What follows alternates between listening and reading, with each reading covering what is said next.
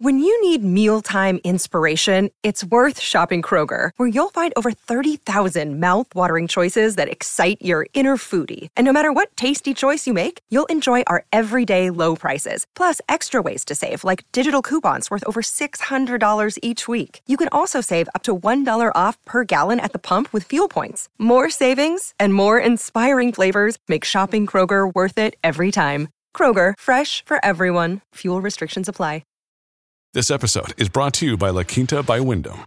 Your work can take you all over the place, like Texas. You've never been, but it's going to be great because you're staying at La Quinta by Wyndham. Their free bright side breakfast will give you energy for the day ahead. And after, you can unwind using their free high speed Wi Fi. Tonight, La Quinta. Tomorrow, you shine. Book your stay today at lq.com. Welcome to Lockbox, a podcast providing real estate professionals with action items for success. My name is Jeffrey Broger, and I'm going to be your host. I'm the founder of two real estate marketing and tech companies, Steezy.digital and RealNurture.io. In this podcast, you'll learn from top 1% real estate and mortgage brokers the exact secrets to their success. Welcome to Lockbox. Welcome to Lockbox. My name is Jeffrey Broger, and I'm here today with Gary Tenzer. Gary, thanks so much for being with us.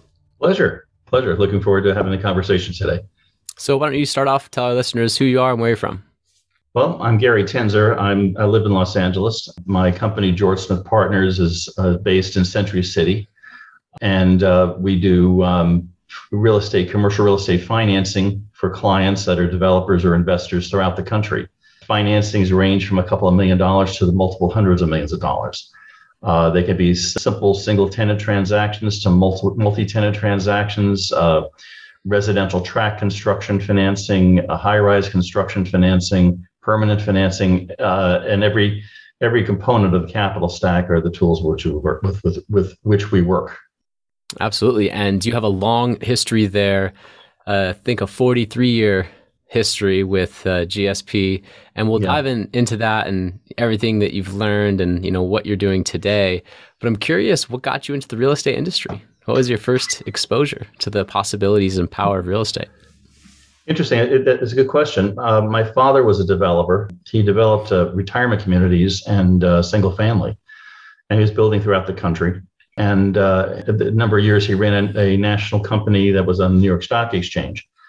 But so I was exposed through him in real estate and development, but that's really in the housing business, which is really different than commercial real estate business. It's related and deals can be very large too, but it's it's not the same thing because it's not income property. It was house to sell economics. So I, I became interested in real estate. I was interested in business and my so I would go with him to meetings. I'd walk construction with him on the weekends. I'd go look at model sites and that got me into that got me indoctrinated to real estate and uh, business and i decided to i wanted to head in the business direction. And it wasn't it so i did my undergraduate in finance and in excuse me in in uh, urban land economics at berkeley. And then after that uh, i did a double master's in finance and real estate finance at usc uh, and in that in, in the studying it in university at, at usc is when i really became uh, exposed to commercial property. It was not something I had dealt with before. Obviously, I'd been to shopping centers and office buildings, but I never, I didn't understand how the economics worked. Right. But I learned about that in grad school. And then when I was graduating from grad school, I was very fortunate to have been introduced to George Smith, who was the had a national reputation as a, uh, as a just a brilliant financier. And he wanted me to join him and convinced me that that would be an interesting career. And I took him up on it. And uh, it's now 43 years later. Awesome. And today, George Smith, Smith Partners, you know, what kind of debt financing are you doing on an annual basis? Like what level? You, uh, you know, I haven't I haven't looked at the the numbers yet for the year, but my it, this has been I, I think the best year we've ever had and we'll probably complete a, about four four and a half billion dollars of financing this year in, uh, in of all different capital structures. Yeah, so I, I, couldn't tell you how much that is permanent debt versus construction versus bridge versus land. I mean the different different types of financing but we it, it'll be a lot of each. Yeah absolutely And in our preliminary discussion, you mentioned something that sets you apart, and it's actually in your slogan, uh, is that you're really more of an advisor uh, rather than simply, you know, finding a potential borrower and just throwing an application out to a lender. So that's right. I would, that's right. Uh, yeah, I would, I would, really like you to expand upon that and and uh, really walk someone through what it would be like to work with GSP. Well, we've taken it to a to a completely different level of professionalism than most others in the business. When I got into the business, um, a mortgage broker was mostly they worked on on single family homes, but if they were dealing with commercial properties, they were not particularly sophisticated. For that matter, the lenders weren't that sophisticated. And over the years, they've obviously learned through trial and error mistakes that they made, like the S&L crisis and other things that have happened, economic cycles. They've learned to be smarter lenders. They've hired more uh, educated uh, people that, that um, loan officers, et cetera, that aren't just they didn't just learn about it as a trade, but they grew up in it. They have uh, finance backgrounds and education. So there's a whole level of sophistication that's that's come into the business over the past X number of years, and certainly the advent of the of the computer, the personal computer, had a major impact on that. Um, I remember I was a um, consultant uh, when I was in grad school. I was consult doing some consultant work for Hewlett Packard, and consulted with them on the definition of the of this financial calculator and and they still make it 50 years later or 40 years later, whatever it is. And I helped develop the real estate applications for it. And from that, I, I started getting involved with computers and applying computers to commercial real estate and, and loan underwriting. This was not something that lenders were familiar with. So I got a hold of an Apple II computer. This goes goes back to the I guess the early 80s, an Apple II and a program called VisiCalc, which was the very first electronic spreadsheet program. And I taught myself how to use it. And I remember taking loan pad. When I first started in the business, I was doing cash flows using green ledger paper and a pencil and eraser. Very, very cumbersome and slow. And I saw the uh, at a users group meeting one night, I saw electronic this VisiCalc program on an Apple II. Next morning, I walked in and saw George Smith, and I said, George, I just saw the future. And I then started creating applications for loans that we we're trying to place with different lenders and showing the lenders how those loans would work because they really didn't have a, a, good understanding of it. What was happening to the loan? The, the loans had some accrual features, so the balances was going up. There was some amortization, amortization happening. They didn't understand where they would be during different points of the of the loan, where would values be, et cetera. So it was really rudimentary modeling. It got to the point with some lenders that got so dependent upon what we were giving them that they only wanted to see business from us, or they asked us to do the work for some other intermediaries, and which I declined, to do. But obviously, that wasn't a something that I was able to keep to myself over time. Others figured out that computers would help, and so there's a whole level of sophistication that began to come in because you could model things out and and uh, see the effects of certain economic assumptions that just was too cumbersome to do when you were doing it manually. So we we that's something that not just I but others in the company have learned to to use utilize these tools, and in the process of doing that, we became not just an intermediary where we take a package from a borrower and take it to a number of lenders. There are people who do that. We take it to a different degree of professionalism. We're doing, and the reason we do is because the capital markets recognize us and know who we are, and we have great relationships with uh, we probably track 4,000 capital sources in our database and probably do transactions, with a couple hundred of them every year, and certainly show others deals that we don't that they don't do. So I don't know how many different inter- interactions we have with capital markets, but if we want them to respect us and to take something that we present to them and look at it that has been carefully and professionally prepared and, and analyzed and understood, they know that if it comes through us, that's what they're going to get. It's not going to be something that doesn't meet what they want to do, doesn't fit their, uh, like we don't take a construction loan to a CMBS lender. I mean, it just it's a complete mismatch. But some borrowers would because they don't know. But so by knowing what the capital markets are doing and what different different lenders the capital markets are doing, we also then work with our client to provide alternatives to them, and that's the advisory function. So a lot of times a borrower will say, I want certain features in a loan. And when you sit down with them, you start taking apart their business plan and and and understanding what what's what are their what are their goals? What, is this property that's going to be kept in the family? Is a property that's just for trade purposes? What's the reason? why are they financing it? What are they trying to accomplish? And how do we help them position it for the capital markets to attract the best and most effective capital for that application and to accomplish their goals? So very often, uh, I can t- give an example. I, I just closed a loan a few weeks ago on a shopping center. A borrower came to us and wanted a 10 year fixed rate life company loan. And the property was 90% leased. It had had some problems during the downturn, uh, during the COVID with tenants, but it was up to 90% leasing. But it was not 90% occupied. There were a lot of new tenants. So what I knew and he didn't is that a lender is not going to underwrite income until it's in place and has some seasoning. So just because they have a lease to a certain tenant, a lender isn't going to count that, or a permanent lender, a long-term fixed rate lender is not going to count that income until it's in place.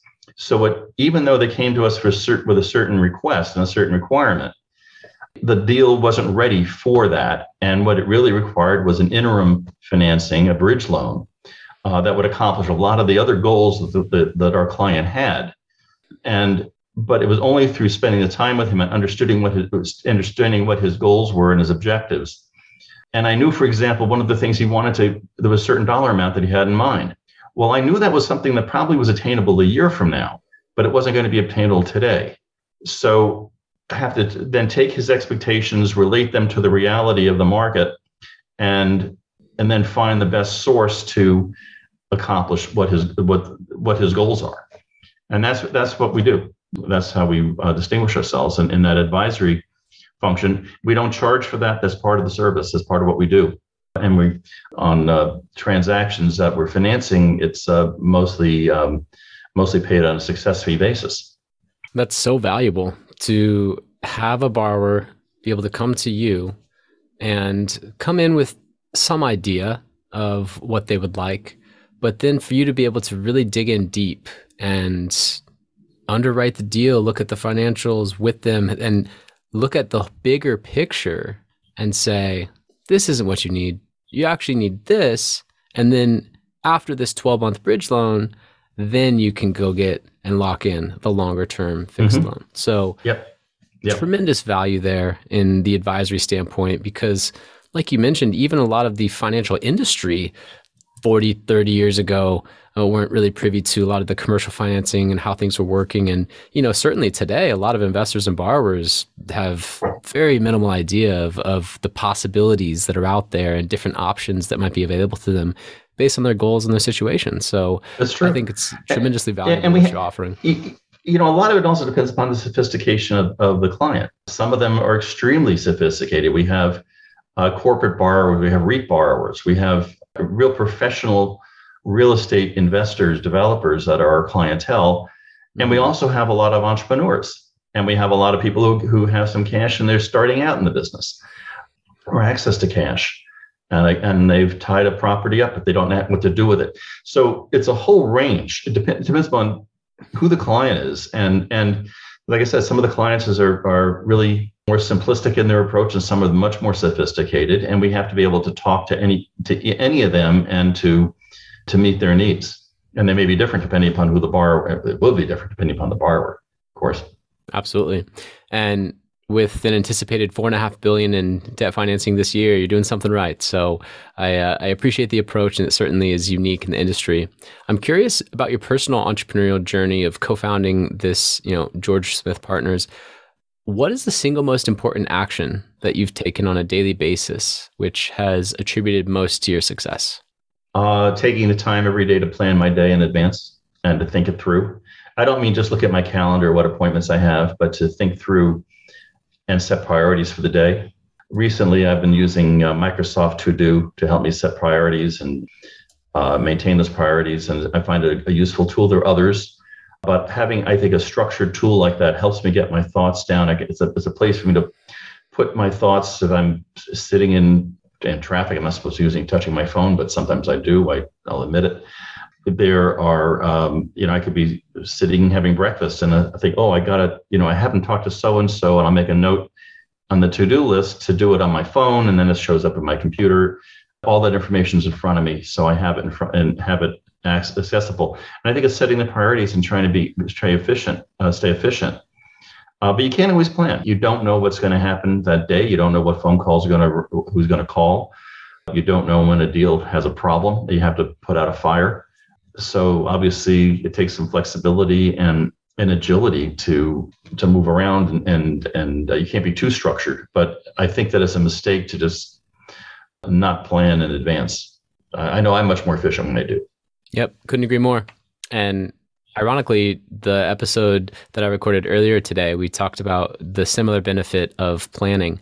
And I brought up the example of one of my early mentors when I was at Cutco Cutlery, a new sales rep, and then I became a manager uh, with Cutco. Uh, he said one minute of planning saves two minutes of execution, and you know that always has has rung as a universal truth for me. Whenever I don't think there's enough time to plan, it's because I actually haven't planned that week out, and so I feel like I'm flying by the seat of my pants, and I actually need to take that hour or hour and a half to look at the week and block and tackle my most important priorities do those 1st mm-hmm. And then when I do that, I feel less overwhelmed. I feel like I'm making progress. I feel like I have clarity. And so you're, you're in control. Yeah, exactly. Well, at least uh, some semblance of control. But if any of us can ever control our own lives, yeah. you know, yeah. you control what you can. Yeah, absolutely. So you mentioned being on the cutting edge with the Apple II and um, that application that was similar to Excel, but it was like the first Excel, right? And I, I know that dates me. but I'm um, curious now what you you know what, what kinds of um, future you see for the industry and how you're leveraging technology now to to you know continue to win as technology becomes more and more part of the industry. Well, there's a lot of different analytical tools. I mean, some of it is basic as using Excel. I use Excel quite extensively for modeling out deals and, and looking at cash flows and but there depending upon the property there may be something more sophisticated that's necessary like argus which is another analysis tool for analyzing leases on, in a multi-tenant facility, uh, property we have some models that we've developed internally in the company and, and each of us have our own models that we work with um, that help us understand and, and get our arms around a transaction quickly and, and, and extract the data from it so there's that. One of the major things that we do in the company is we track lender contacts and lender information in a centralized way. It's in a Salesforce database that we've customized. And that enables us to keep track of what the status is of every transaction that's that we're working on. Who we sent materials to, what are their responses been, when do we need to follow up next with them? Uh, there's just too much information to keep in your head. You got to system, systematize it we're able to go in into the database and pull out. Uh, I put in some criteria for a property that I'm working on. Um, I need a bridge loan on the following of this size and this whatever. I put in some descriptive information. I get and get pull out a list of target lenders that we work with on that type of financing. Maybe I'll come up with a list of 30 names, of which I could have come up with 15 out of my head, and the other 15 I may not have thought of right away. And that data got put in by the by somebody in another office that's working on a similar deal. And they were in the marketplace and they tracked with their lender information, with what feedback they got from the capital markets. And I'm able to use that as intelligence in working with my client on my deal and vice versa. They see what I'm working on and can share that information. We are some companies, brokerage companies are very proprietary, and that is that I've just heard a situation where where uh, uh, some people will not even talk to talk to a client from the office. They'll be, they'll get go in their car or they'll go home and have the conversation because they don't want to have the person at the next desk over overhearing the conversation. They're, proverbially, you walk across you walk through a, a commercial brokerage office, you see people flipping things over on their desk. We are not that secretive. We help each other quite a bit. That uh, obviously, I don't want somebody else in the company contacting my clients, but that's but right. that that's not that rarely happens. Yeah. But what I want to be able to get is their intelligence and their knowledge of what of the path they just went down on a similar financing, and then I can share what I have with them. And that includes not just quotes from lenders, but uh, specific term sheets that lenders have offered. I can I can look at them across the company. The company, I can look at loan documents.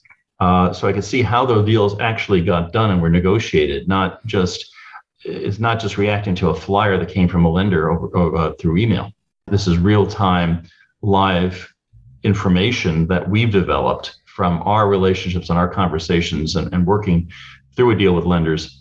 And then we try and capture that. Now, that's something that we've been continuing to continuing to develop. We keep broadening it out in sophistication. We have a roadmap for further development on that. And also, if you if, you know if you've read any of the real estate uh, journals or Wall Street Journal or whatever, you see that there's a lot of prop tech and fintech investment going on now for computerization of um, of different aspects of commercial real estate and major investments going into that. And those are certainly things that we're working on as well. The goal being able to access our information because we have just a tremendous amount of information we can we maintain internally. You know, if, if we close 250, 300 deals in a year, that means that there's probably a thousand or two that we've looked at. Well, each of those deals have data attached to them, even though we may not have closed the loan because we never we decided not to work on it for whatever reason. But there's still data there. So, uh, how do you access that data? How do you maintain it? How do you make use of it? It's uh, we have about 60 people in the company right now, and so that, so just internally we're generating a lot of data. There's extraneous data that's brought into us. There's market research, there's appraisals. There's yeah. So how do you begin to make to, to make sense out of all that disparate information and use it? And those are th- some of the things we're working on now.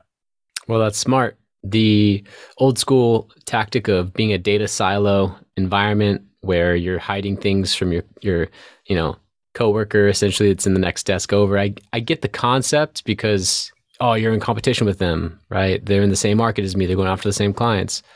But data is so valuable when it's organized and accessible. CoStar is what a 40 billion dollar valuation. Yeah. Right? And and that's because they have organized commercial real estate listing data in a way that's usable. Well, the firms out there that are doing the transactions have even more information than CoStar, but they don't organize it. And that's, so that's right. I, I that's think right. it's really smart. Or, or it's a Tower of Babel. One company has got the data in a different mm-hmm. format than another company, and and yeah. So how do you how do you get them to how do you right? It has to be normalized in some fashion, and AI is helping in those in some of those aspects now. Uh, some new tools are coming in that, that are very helpful in that area. But there's, you can just throw your eyes out of focus and see so many different areas of opportunity to improve data flow, access of information, uh, getting, assembling the materials we need to get to a lender, uh, putting them together in a, in a professional presentation and well thought through presentation that they can follow and uh, have as many questions answers as possible up front that's all important. Um, and as I said, that's why lenders and, and other capital market uh, constituents will look at our packages first because they know they're well thought out and well documented. Makes sense. And, and that's, and, you know, that, so we built that reputation over years and, and we're fastidious right. about that reputation. We have very high emphasis on ethics, on quality, on writing skills, on, on uh, analytical skills. And um, the last thing we want to come across is a bunch of hacks. So we really look at this as a very professional uh, function and a very professional organization.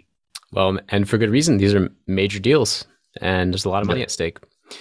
So you talked about while we were, um, you know, just getting ready for the podcast just before this, that you've also been expert witness on hundreds of real estate litigation cases over the last, you know, I'm sure multiple decades. But um, it's interesting to me that you're able to, in addition to everything that you're doing at, at GSP, also be flying around and you know sitting in trial and going to court cases. So uh, I find that pretty fascinating. Do you have um, not that you can like share a story, but you know, do you have anything that you'd like to share with our listeners about that aspect of of you and and being a expert witness?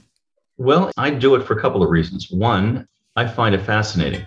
Um, mm. I really like look. I like working with lawyers, and the smarter the lawyer, the better. I like working with complexity, so I usually get involved in the large cases, the complex cases, and frankly, personally, my fees are such that the small cases really can't afford me. In that, in this context, as an expert witness, that's something that's paid on a fee on a per hour fee basis. It's not a contingent mm-hmm. basis.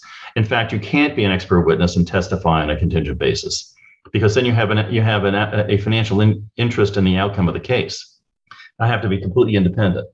So you're saying you, you have to be paid on a fee basis because you have to be unbiased. Yes. I mean, the court, if you have any contingent, you will be asked that question in a deposition or in the courtroom. You will be asked, do you have any contingent interest in the outcome of the case? And if you say yes, and remember, you're under oath. If you say yes, uh, you're out. You're disqualified. Yeah, that's, that's a total disqual- yeah. completely disqualification. Yeah. So it has it has to be paid in that way, and um, in fact, you have to be paid in advance. You can't you, you can't be waiting for to testify and have a big receivable in fees that haven't been paid because then you have an interest in making the client happy. And the court doesn't care about you making the client happy. They make their, interest in making it is you telling the truth and informing the court. Well, that's a pretty good business model, Gary. You're paid in advance prior to the product being delivered, and the product is you offering expert witness testimony. Right. Well, when I say I'm paid in advance, you're holding a retainer. It's like a lawyer. I, we bill like a retainer does, like a lawyer does. And when the case is yeah. over, what's ever not used in the retainer accounts refunded. Uh, but it's not contingent in that respect. It's something that I, I started doing it about 25 years ago when some I knew I knew a lot of obviously in the transaction business you get to know a lot of real estate transaction lawyers and I don't remember exactly how it came about, but somebody had asked a lawyer about, do you know somebody who could testify on such as an issue? And they thought, well, maybe call this guy. And in fact, right. George Smith, George Smith, who, who by the way passed away in 05, uh, but George Smith had been doing some of that during one of the downturns, and, and I sort of picked up the mantle from him. Uh, and it was one case and then another, and it built upon itself. And as I built reputation, uh, more cases come in. And I probably yep. spend no more than maybe 10% of my time in, in any one year uh, doing expert witness work. But it's I find it particularly interesting and uh, intellectually stimulating. And I love awesome. testifying. I love yeah, testifying. and you you're uniquely qualified for it. I mean, 43 years in the business, now a track record of cases that you've been an expert witness on. I feel like that's pretty rare if someone's searching online looking for someone in that space. I mean, there can't be like a million people that fit within that. You're probably in a pretty small sandbox with a, with a couple other guys and gals. That, so that's true. That is true. Yeah. There, there are very few people who have uh, the years of experience I've had that have have started a company like we've started here and and and have that I've been a co-founder of. So not only am I an expert in real estate and finance and transactional issues that so I could testify as an expert in that respect. But the other thing that lawyers look for is they want you to be an expert expert. If I can't explain it to a jury or explain it to a judge, and these things can be very complex, these transactions be extremely complex and if you have a jury, and some of the jury are, are you know, maybe the most sophisticated financial transaction they've ever done is financing a house, but not even that. Sometimes they're, you know, they they've never had that exposure. So right. there's jargon that they don't know. There's there's concepts they don't know. So when I'm in the courtroom, I become the teacher, and it's it's my job to make sure that they understand these complex real estate issues and financial issues uh, they they need I need to teach it to them has so and, and and try and present it in a way that they can understand it. I I, I try and take as much technicality as I can out of it. So it's a communication skill. It's a listening skill. It's learning how to respond when a lawyer asks you a question. There's an expression that the lawyers have is uh, they say, you know, you ask somebody a time, you ask somebody the time, and they tell you how to make a watch. That's the last type of that's what they don't want you know they they don't want you if they if they say um, you know uh, how are you today? The answer is i'm fine. It's not i'm fine but i got this and this and this and my back aches and the, you know you don't want to you want to be limited in how you answer a question. You want to be very responsive. You don't want to say more than you're being asked because that can open up a window for additional questions that maybe you don't want to go down that path. Right. So it's in a sense it's it's a lot like it, you think of it like playing mental chess, that you are thinking about the facts of the case you're testifying on, but you're also trying to understand the strategy of the lawyers that's cross examining you so that you don't hurt your position. You don't want to talk against your own position. You want to be clear. And the other side has a way of wanting to make you say things or, or induce you to say things that you that you may not want to say or aren't helpful. So you've got to be very careful. And the only way, by the way, to do this is you've got to really be a student. You've got to study the case just thoroughly. You've got to know it. And I don't know, by the way, I don't know the case like the lawyer does. The lawyer uh, is there to, to deal with the law. They're not typically real estate experts, the litigator. They need that expertise. A litigator could be litigating a real estate case today and a drug patent case tomorrow. They obviously aren't experts in real estate finance or in drug patents necessarily. They're experts in law and procedure. And they need to bring in experts to put the context of the specialty in front of the court. The lawyer cannot testify in court, cannot put evidence in front of the jury or the judge. That has to come in through either an, a witness in the case, somebody who was an actor in the case, or through an expert. And they're the only two ways that evidence gets into, into consideration in, in either the front of a judge or a jury. Makes sense. Something that you mentioned in the middle, talking about making sure that you're communicating in a way that the jury and judge will understand. That's mm-hmm. something that I can relate to from the marketing world because in copywriting, when you're thinking about writing an ad, it's so easy if you're working with a client and you're trying to brainstorm a headline, they constantly are trying to say something in the way that they understand it, which inherently will have jargon or assumptions that are made, which ends up being a vague advertisement and something that's not clear to a layman, an average person that's you know reading this ad that might be a prospect, and they will just breeze right by it because they don't understand what the headline is saying. And so I'm constantly, from a marketing standpoint, thinking about how the perfect prospect I'm attempting to get the attention of would best understand this message. And there's actually this copywriting tool that analyzes your text and it tells you if an eighth grader would be able to understand it.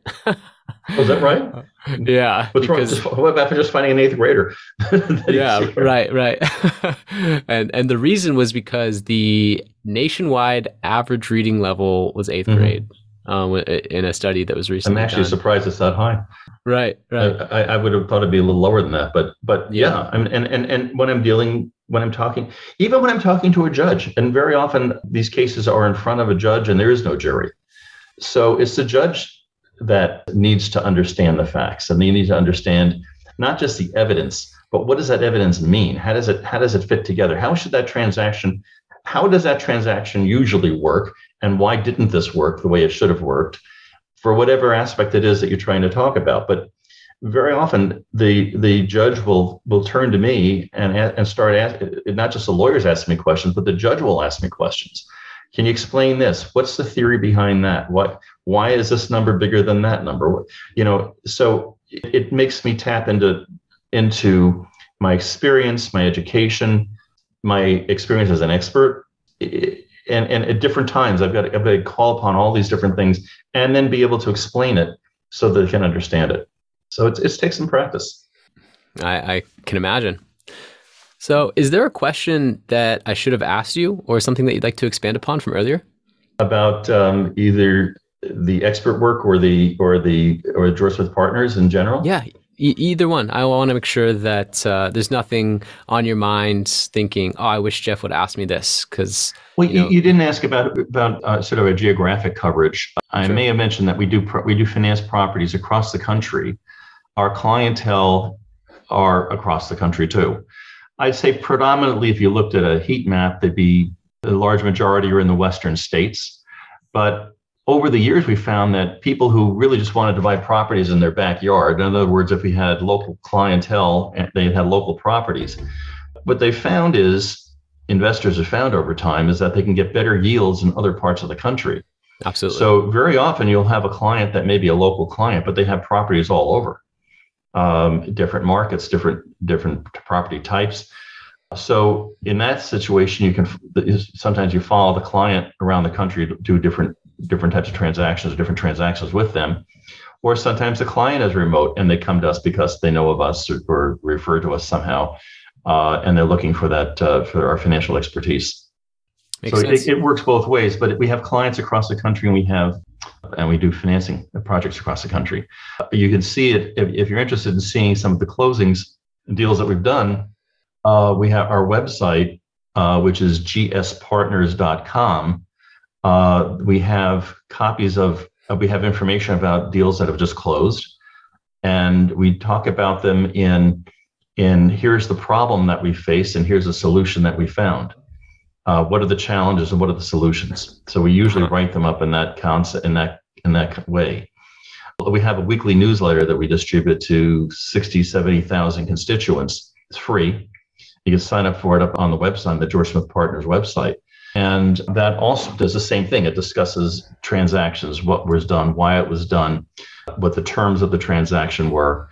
And that way, uh, people can get an idea of what's going on in the capital markets by looking at deals that have actually closed. And, and that's all made available to, to uh, whoever wants to come by the website and look at it.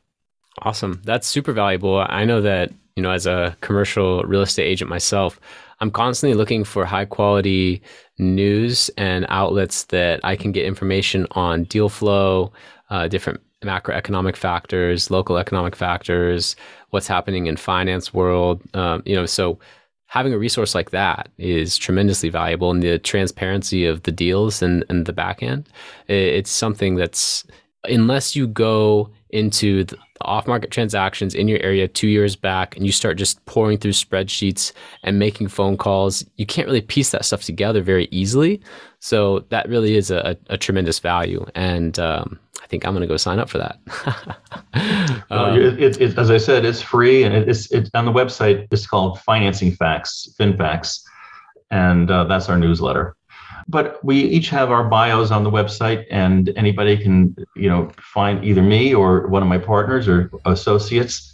If you have a question about real estate financing feel free to call us. It's, it's, oh, always we're always happy to talk to you and, and give you our thoughts and our advice. And maybe one day you'll be a client. It doesn't even have to be that particular deal.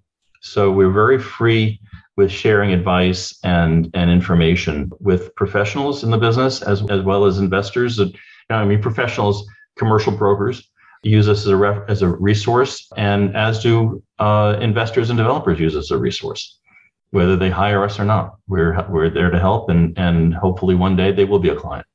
Yeah, I think that's the right attitude, and I appreciate that being a resource. So, how can listeners contact you? You mentioned going to the GS Partners website. Uh, is there any other way?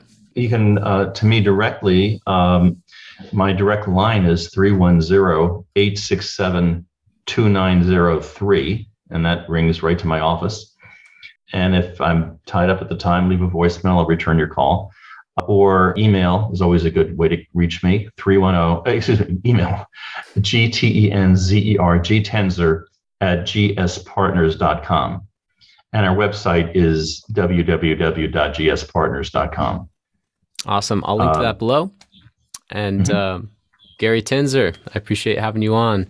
Uh, did you want to say anything uh, really quickly before we? Uh, no, it's a ple- it's a pleasure to talk with you and and um, your uh, constituents, and um, hope we can meet one day in person and uh, have a really great holiday. I appreciate it. Thank you so much for being on. It, it was a stimulating conversation talking about the capital advisory services that you offer as well as expert witness. It is pretty fascinating. When you uh, dove in and explained it more, I, I think it piqued my interest uh, than more so than previously. So uh, definitely will uh, keep in touch. You know, I'm just in Huntington Beach. You're in LA. See if we can uh, meet some time. And I appreciate having you on. Thank you. Great. Pleasure. Take care. Thank you for listening.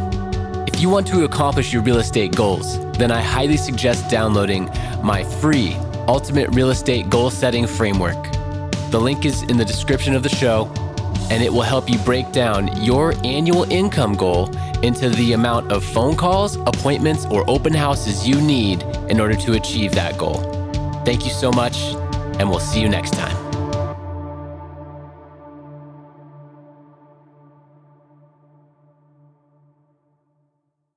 This podcast is a part of the C Suite Radio Network. For more top business podcasts, visit c-suiteradio.com.